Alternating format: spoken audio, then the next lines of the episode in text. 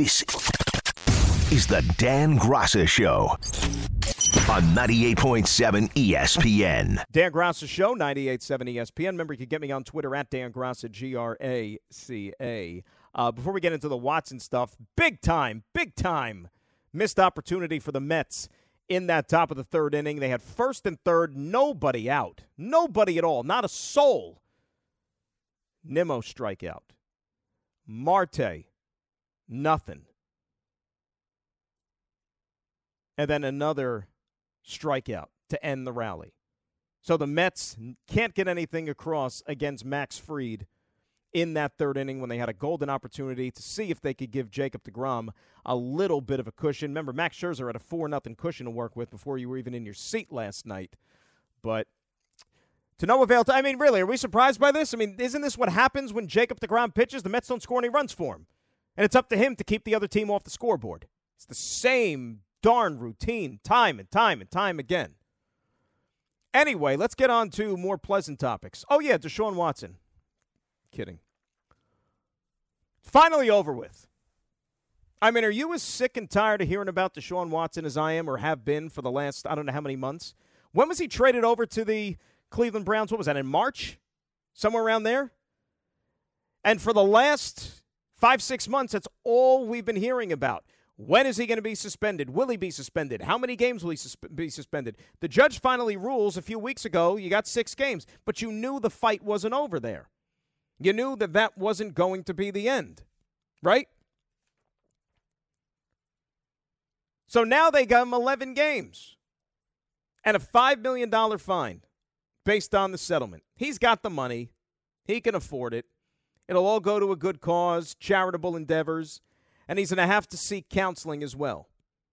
Undergo sessions, try to become a better person, learn from the mistakes that he's made, certainly over the last couple of years. And I'm all for that. But the question that I have in this whole predicament, and I don't think you're ever going to get a straight answer, let's be real.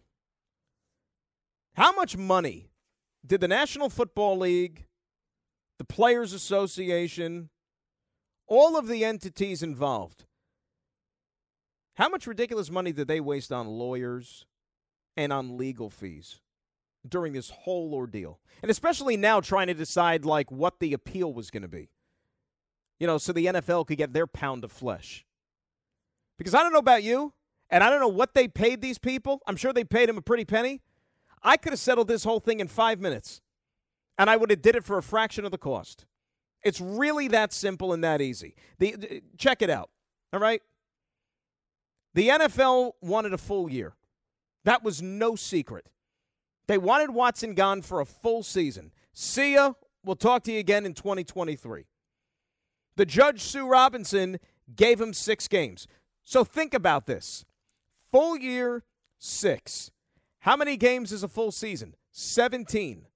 Less six games, which was the original punishment, equals 11.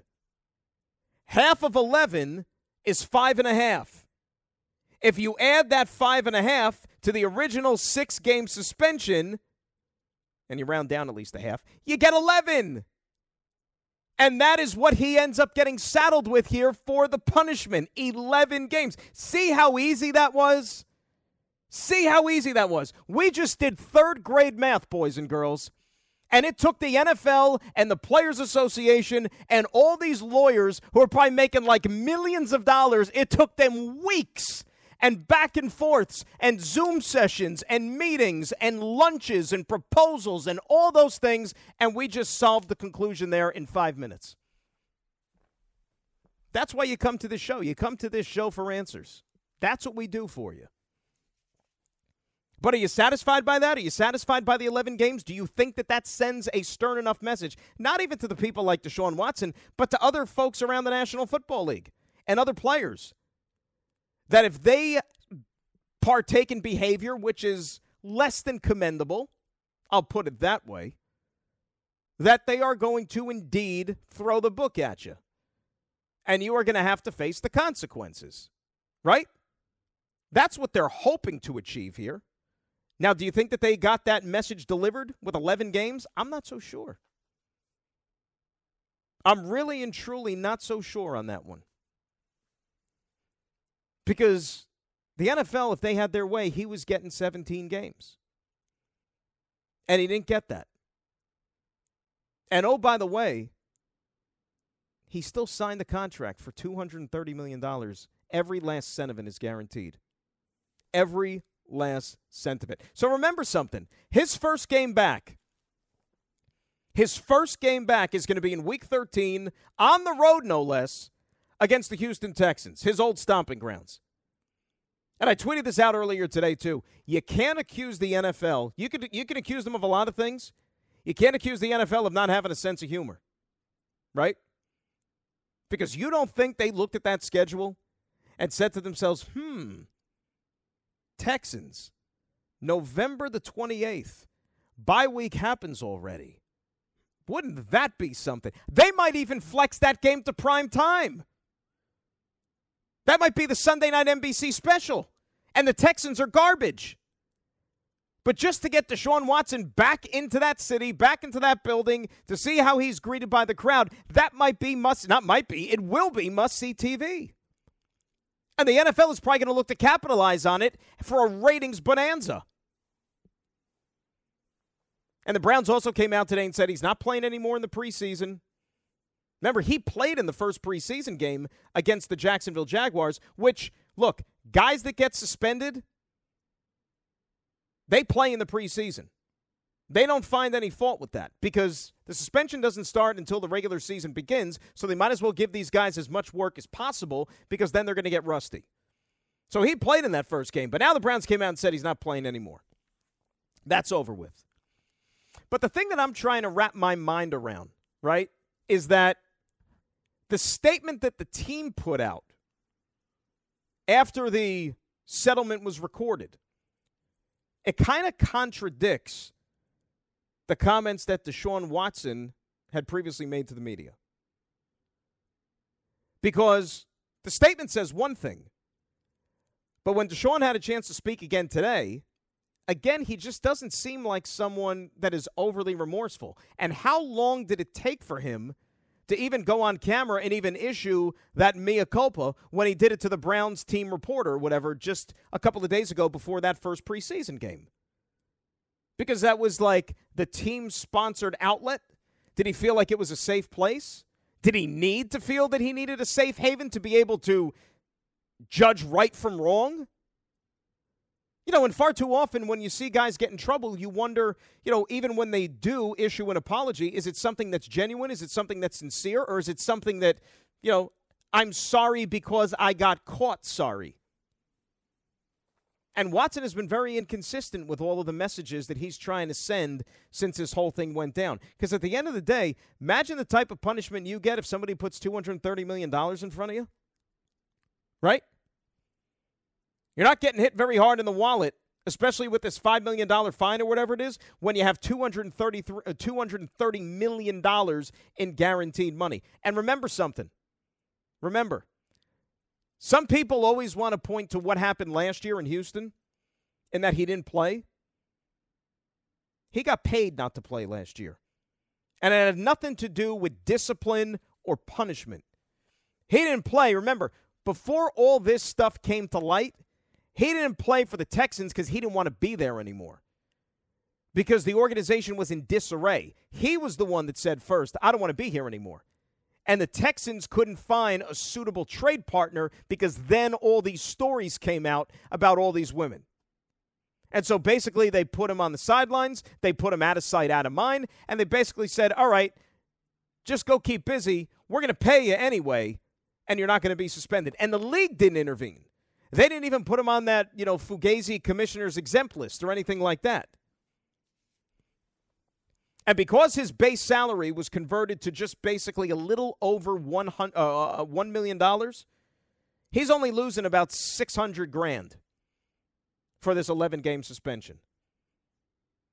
When you got 230 mil coming to you, 600 grand is nothing. It's nothing. Something had to be done here. And I don't know if the NFL is necessarily going to take a victory lap in this one, right? I don't know if they're going to sit there and actually think that they won because I don't know if they feel that they had victory. They wanted a year. They got 11 games. And it still like goes back and you know, you check precedent. Why are these type of infractions infractions against women and females? Why aren't they dealt with a little bit more seriously by the NFL? And this goes all the way back to when they had that rash of domestic violence episodes, which really tarnished the image of the league. I mean, you remember those days, like, you know, when the whole Ray Rice thing was happening and then the Greg Hardy? I mean, that was like the NFL was essentially the lead news on every sort of news program there was. Not just Sports Center, not just sports type programs, every single, whether it was Good Morning America, the Today Show, the Nightly News, whatever. The NFL was the lead story for like a week straight because they kept stubbing their toe every single chance they got. And it was almost like they were not almost, they were definitely lying through their teeth because they didn't have a policy in place. They didn't know what they were doing. They were just hoping for the best. They were hoping it would go away. Remember, Ray Rice got two games. Two games. And then, oh, by the way, the video came out. And then, oh, now we got to do something. Now we got to fix this. Now we got to right it wrong. And this time again, you can't really be surprised that we arrived at this outcome. You really can't. 800 919 3776. That's the telephone number. Curious to get your take on this. We'll hear a little bit more from Deshaun Watson. We'll also hear from a couple folks who are covering this story as to how everything went down. And more importantly, if you want to bring it back to the football field, what do the Browns do from here? Are you really prepared to ride into the season and let Jacoby Brissett pilot the ship for 11 games for a team that has postseason aspirations and thinks they have a pretty good roster? We'll get into all that stuff coming up next. Dan Graca with you. It's the Graca Show right here on 98.7 ESPN. You're listening to the best of ESPN New York tonight. Breaking news while we were in commercial, we actually got confirmation that Jacob DeGrom is human. He's actually human. He gave up a couple of runs to the Atlanta Braves, couple of base hits, in that third inning. So the Bravos have a 2 0 lead on the Mets in the top of the fourth. And we talked about it. You know, Mets had a golden opportunity in their half of the inning. First two men on, nobody out. They don't score. And DeGrom has a little bit of a blip, gets touched up for two runs. And now the Mets have to play come from behind and just not supporting number 48 with any offense when he toes the rubber. Yankees got a couple back against Toronto. It's 5 2 in the fourth inning. So uh, still plenty of time to chip away at that deficit. We'll see if they can uh, get it done. We're talking about Watson and the settlement, the agreement that came down today between the NFL, the Players Association. He's going to miss 11 games, fined $5 million. Uh, let's hear a little bit more from Deshaun on the prospect now of missing 11 games with his brand new team. I mean, it's a tough situation, but at the end of the day, I have to continue to make sure that I'm around as much as possible as I can be. I mean, just continue to put in the work and let support the guys that's around and support this team. You know, I know these guys are going to do very, very well. We're all professionals. We all here for to do a job and to accomplish a goal, and that's win games. And I know the guys in that locker room are going to do that. And I mentioned it a little while ago how there certainly is a little bit of a contrast between the message that the team is sending out in these written statements and what's coming out of Deshaun Watson's mouth personally and every time that he speaks. You know, and I and I just don't get the sense, you know, for the most part, he hasn't been as contrite as maybe you would like to see. It's almost as if he feels he didn't do anything wrong. So he was asked again today, do you still believe that you were not in the wrong here? Yeah, I'm moving. I'm moving on with my career and my life, and I'm continuing to stand on my innocence. Just because you know settlements and things like that happen doesn't mean that a person is guilty for anything. I feel like the person has the opportunity to stand on his innocence and prove that, and we prove that on the legal side, and we're just going to continue to push forward as an individual and as a person. Well, how much longer is this going to take? Not for nothing. I mean, you would have thought that there would be ample opportunity to tell your side of the story. I mean, he met with these investigators, didn't he? And he has lawyers and you know rusty hardin was his guy who was um, you know representing him I- i'm surprised we haven't had any more sort of you know concrete message coming from the watson camp then Like, what is he waiting for a book deal? Right? Are they going to do a Netflix documentary like Manti Te'o, you know, 10, 15 years down the road and get paid a boatload of money for that? Like he needs any more money? Just got $230 million guaranteed. So now what do the Browns do from here? What's next for Cleveland? Because they got a pretty good roster from top to bottom. I mean, the Browns are a good football team. They've got some pieces, and they had plans to contend this year. That's why they went out there and traded all those draft choices to Houston and then gave Watson the contract that they ended up giving him. So now they're not going to have him. So, what is the plan? First, let's get the Browns' reaction to this Watson settlement. This is Jake Trotter, NFL reporter, talking to SportsCenter. Relief. I mean, this has been hanging over the franchise for months and really throughout training camp, and not just front office people, but players. You talk to players, and they were ready for this to be over with. Coaches were ready for this to be over with. Obviously, they would like to have Deshaun Watson on the field for an entire season because he makes their team better, but at least they know what they have to go with going forward because uncertainty has enveloped this team for weeks and months now. So it's going to be Jacoby Brissett. I wouldn't be surprised if the Browns had some conversations about some other quarterback options right now that we know Deshaun Watson's going to be out for 11 games. Jimmy Garoppolo would be the name to watch, but I can also tell you that they have been impressed with what they've seen from Brissett so far in training camp. Stefanski told me the other day he'd be very comfortable uh, going with Brissett for an entire season. And right now, I think that is the plan, although I, I wouldn't be surprised if there were more conversations about the different options now that the Browns know. They would be foolish to go into the season with this current crop of QBs that they have on their roster expecting that they're going to get the same results that they forecasted when they got to Deshaun Watson. It would be organizational malpractice. You're going to go into the season, or at least the first 11 games, and play 11 of the 17 games with Jacoby Brissett, Josh Rosen, Josh Dobbs, and whoever they sign off the street, and you think that's going to get it done? I mean, I don't know what their goal is. Do they think that, all right, let's just tread water, let's win maybe five, six games, be a 500 ish team, and then Watson comes back, and then we're going to be onward and upward the rest of the season. Like, well, you don't really give yourself much margin for error at that point, do you? Nothing against Jacoby Brissett. I wouldn't feel too confident. Now, the Browns have confidence in their roster. I mean, it is a pretty good group. I mean, top to bottom, you've got a lot of talent on that team. I mean, look at the weapons you have just on offense for whoever the quarterback is going to be. You know, they went out and made the Amari Cooper trade. Let's not forget.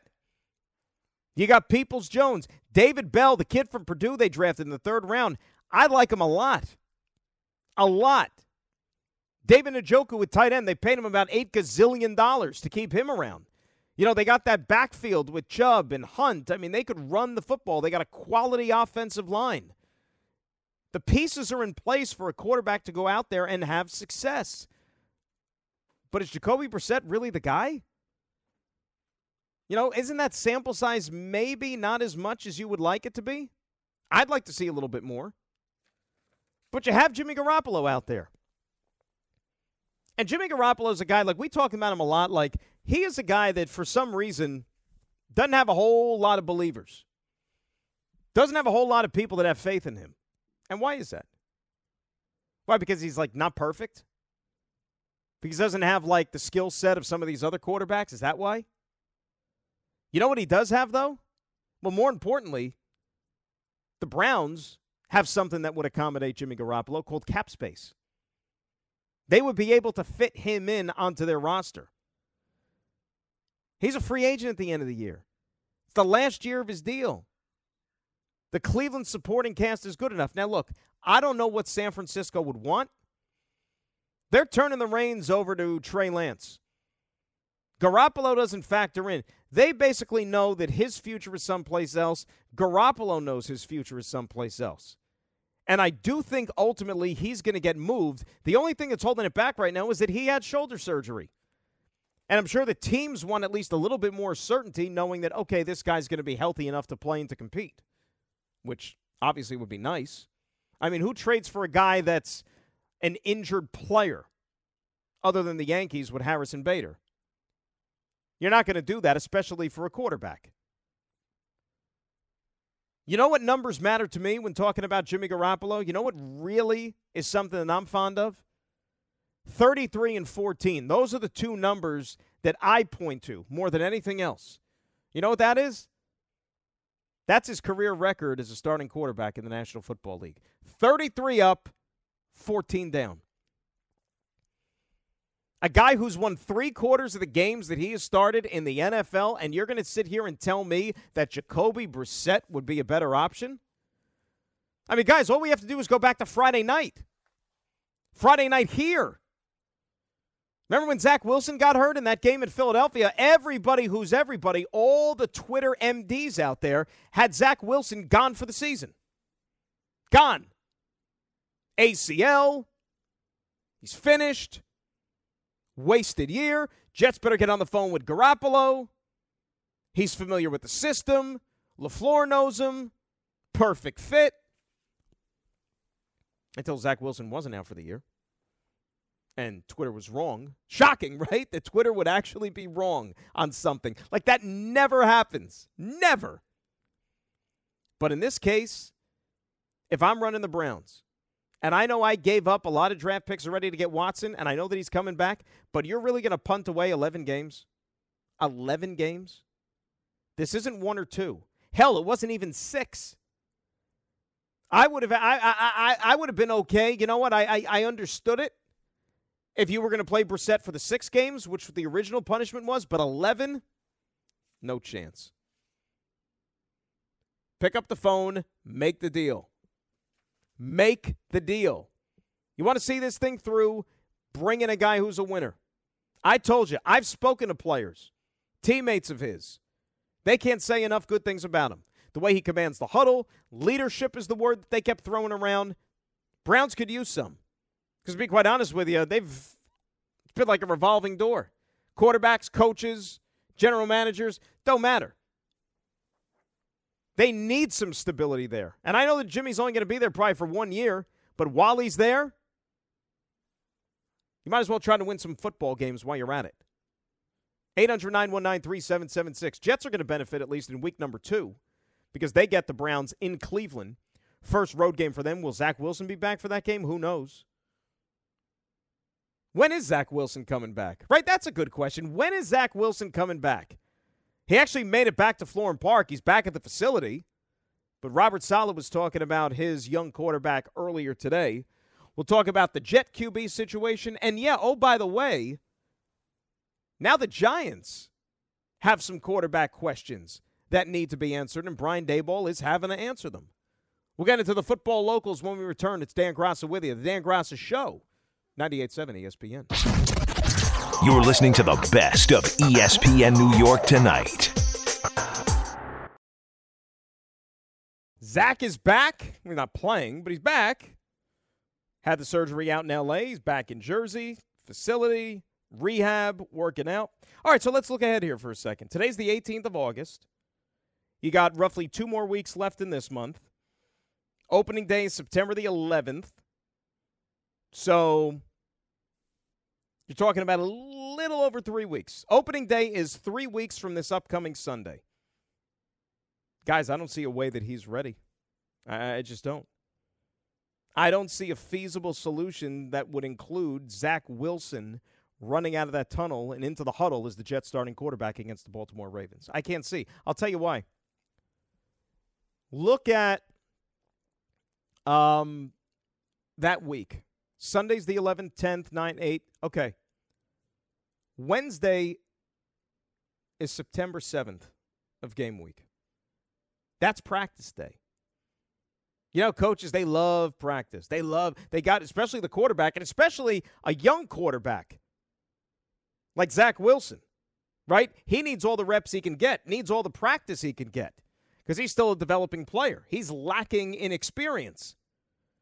So Wednesday, September the 7th is really like the day that you're going to circle on the Zach Wilson timeline for week one. It's not game day Sunday the 11th, it's Wednesday the 7th.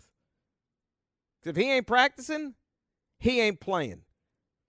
You know, this isn't Aaron Rodgers who could play without practicing, and Patrick Mahomes who could play without practicing, Tom Brady, all those guys who have seen it all, done it all.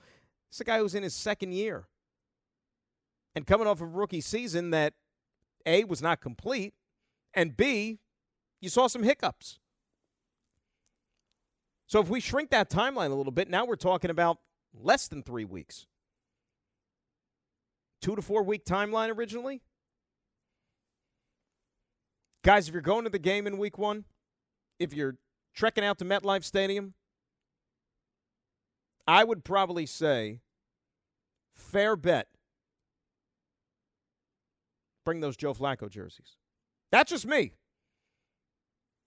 I don't have any concrete information, but the way I see it, and if you want to just attack it realistically, Joe Flacco is going to be under center against the Baltimore Ravens come week one.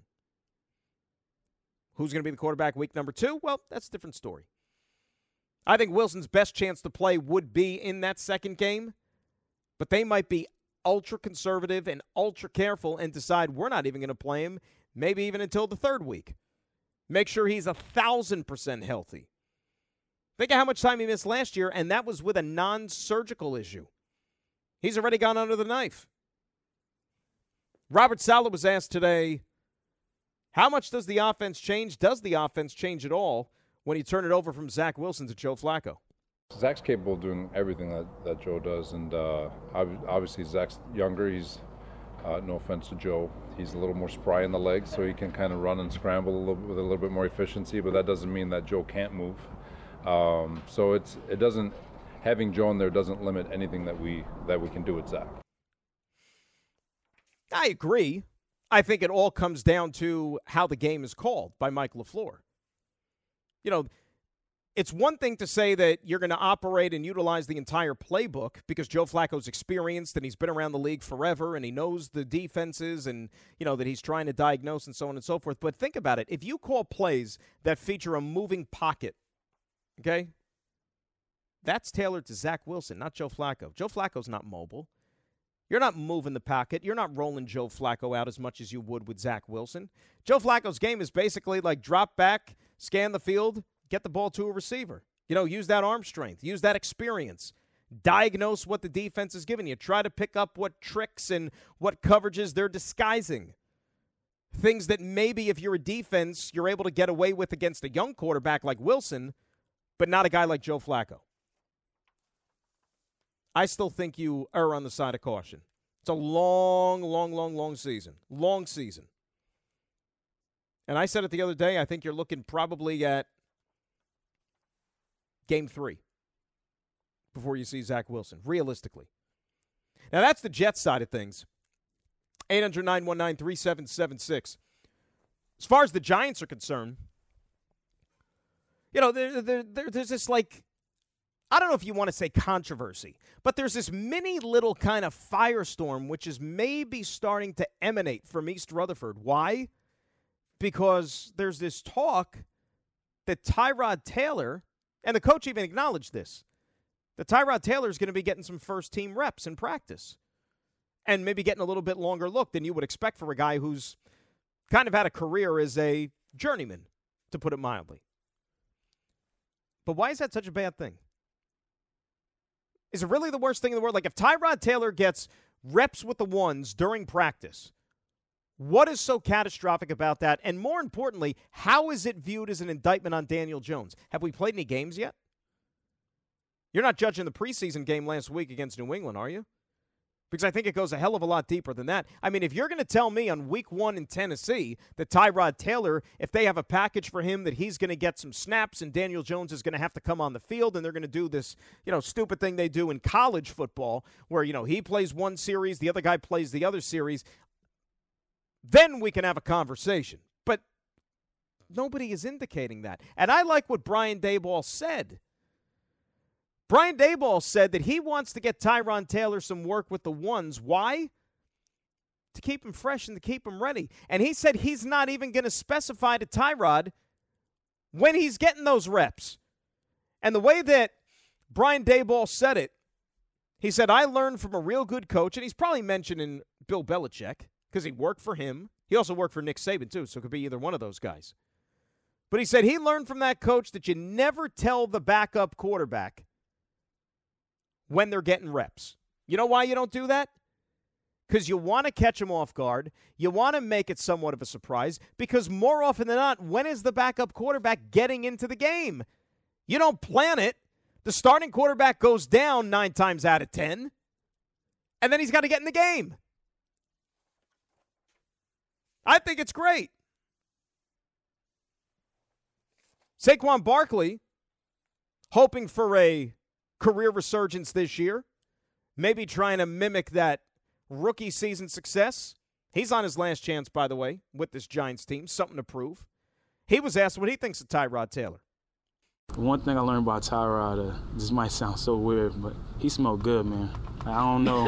I'll tell you like, I'll tell you what, like I tell him, I know, I tell him all the time. Like we joke around and say he's the smoothest man in football, but like no matter what, like before practice, after practice, before workout, after workout, like he don't tell me his secret. Like he won't let me know what he's putting on, but he's a smooth cat, and uh, I think it's obviously he's a competitor. He's a veteran. He's a great quarterback. I feel like you know that's someone that DJ can can lean on too, and he's just been a great teammate ever since he's been. So now we got to the bottom of it. Now we know why Tyrod Taylor keeps getting signed by all these different teams and why he's so coveted. It's his odor. Got nothing to do with football. It's the odor. Apparently, he smells great. Before practice, after practice, during practice, right? It's like he's a florist. I keep coming back to this with Daniel Jones, too, and I know he's got a lot to prove this year and the jury is still out on him. Look, I've said it many times. I'm not going to, if I had to bet my life, is Daniel Jones going to be the quarterback for the Giants in 2023, whatever year we're in? I say no. I'll keep saying it the entire season. The week one 2023 starting quarterback for the New York football Giants is not on this roster presently. But John Mara, remember what he said during the offseason? The Giants did everything possible everything they possibly could to screw up Daniel Jones over the years. Took ownership for it, as he should.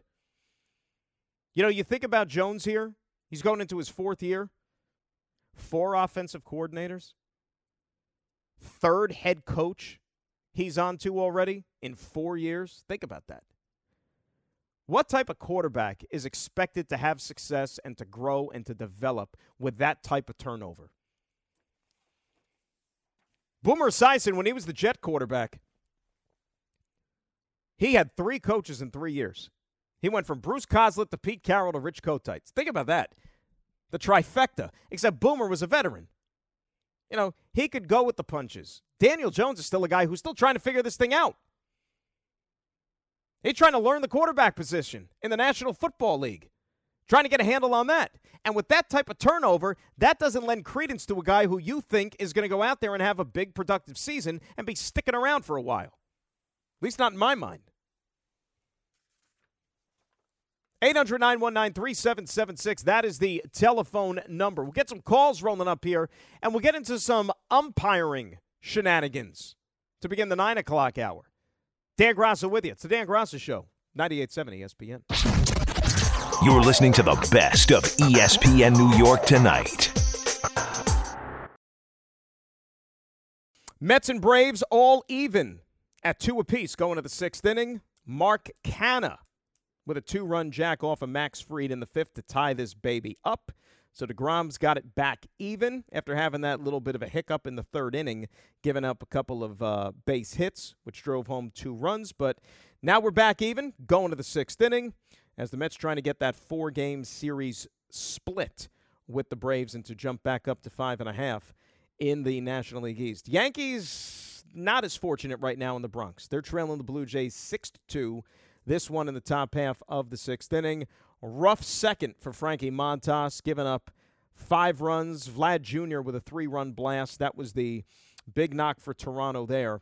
So the Yanks having to play catch up here. Mets trying to see where things stand uh, after fighting back and at least getting this thing even. You know, I mentioned a little bit earlier in the show, and then we got sidetracked with some other things. There's something going on right now in the city, like at this moment, that I don't feel necessarily great about, or I wouldn't feel great about if he was on my team. Over at Rucker, Donovan Mitchell's here. And he's out there playing. Like he's not watching, he's not observing, he's playing. And I know that he's not the only pro that comes back and competes in the summertime and has some fun down there and whatnot, but just you think about how valuable these guys are and how important they are and their worth Like if I was Danny Ainge, if I was, you know, the owner of the Utah I know Dwyane Wade's got like a small piece of the Jazz. You know, if I was any of those guys, I forgot the the, the majority owner's name. It's not important. But all this trade speculation, specifically with Mitchell, and you've had trade conversations with the Knicks, other clubs, about maybe moving this guy eventually. What were to happen if he goes out there and suffers some freakish injury playing at Rucker? You know what's going to happen? He has no trade value anymore. Nobody's going to acquire him or give up anything to acquire a guy who might be damaged goods. So, like, for the life of me, all these guys, and, you know, a lot of these athletes nowadays, they have clauses written into their contracts about what they can and what they cannot do. You know, you can't, you know, do these type of dangerous things which could lead to an injury. Like, you best believe the garbage with Fernando Tatis out in San Diego, where he's like fallen off of a motorcycle now twice, and the motorcycle accident is the primary reason why he hasn't played yet this year, and now he's got the 80 game suspension on top of it. But like these teams are starting to include in these contracts like things that the athletes are prohibited from doing away from the field because you're no good to them if you're injured. They're paying you a pretty, pretty penny to go produce as a professional athlete. And if you're injured, all that stuff goes poof. And you're no good to anybody. At least not the ones that are paying you all your money. So you're going to get paid regardless, but you're not helping the team, so they can't feel all that good about that. I don't know. I don't know. 800 919 Let's say hi to Matt in Queens. He's up next here on Dan Graca's show, 98.7 ESPN. Matt, how are you? Yeah, hey Dan, how you doing? If you remember Good. last night, we discussed the comment about uh, Eli not being a pimple on Marino's ass. So let me just, oh, I said a bad word. Yeah, Matt, come on. Clean like- it up. It's a family show. Will you? Come on. You're on. right. You're right. You're right. You're right. Let me just give you their play. Let me just give you their playoff stats. Yes. Marino, 32 TDs, 24 INTs in 18 games, passer rating 77.1. Eli, 18 TDs, 9 interceptions in 12 games, passer rating 87.4. And you got to remember, Eli is a two time Brady Belichick killer mm-hmm. when they were 18 and 0 and a two time Super Bowl MVP. Now, the, the discussion isn't whether Marino is the better quarterback. He is. He has the better stats overall. The discussion is whether Eli is a pimple on his butt or not. That's what I'm talking about. Matt, here's the thing, and I thank you for the phone call. I appreciate it. You get back to us here. I, I'm sorry, I need to wa- you know wake everybody up there. Matt essentially just went onto the internet and grabbed statistics, which any one of us with working Wi-Fi would be able to stockpile. Adoy. You know, like anybody has access to those statistics. We know what happened in the playoffs. We don't have to go back and sit there and crunch. Like, this isn't an accounting class. It's not an analytics course. It's not statistics 101, right? If you're going to sit here and tell me that Eli Manning had more postseason success than Dan Marino did in their respective careers as a quarterback, you're right. We all watch the games. Eli Manning has those pictures of him on the podium hoisting that big shiny trophy twice. Eli Manning got to go to Disney World twice, free of charge. I'm going to Disney World. Dan Marino had to buy his way into Disney World. I think he could afford it, but he had to pay. And I don't even think he had fast pass. Like he didn't. He, you know, I think he still had to wait on the lines because he never won a Super Bowl. But Eli Manning's not as good a quarterback as Dan Marino. That's the that's the only exercise and the point we were trying to make last night. That's all. But Eli's a really good quarterback.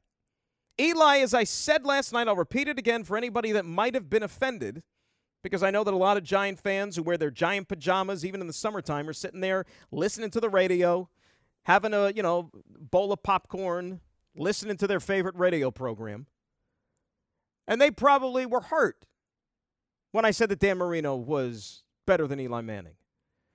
But all I'm saying is, is that Eli Manning is the best quarterback in New York Football Giants history. How about that? I don't know if I can pay him any greater compliment than that.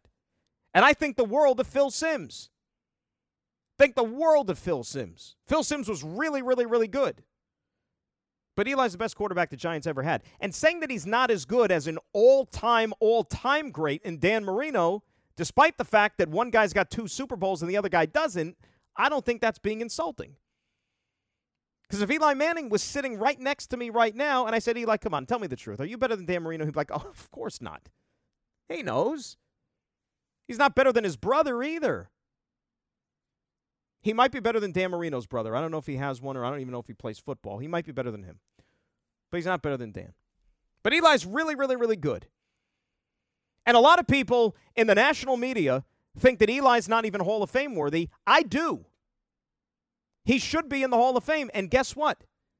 There's only a handful of human beings in the 56 year history of the Super Bowl who are multiple Super Bowl MVPs. Eli's one of those five. The other ones are all in the Hall of Fame, and Tom Brady's going to be in the Hall of Fame as well. This is the Dan Graca Show on 98.7 ESPN.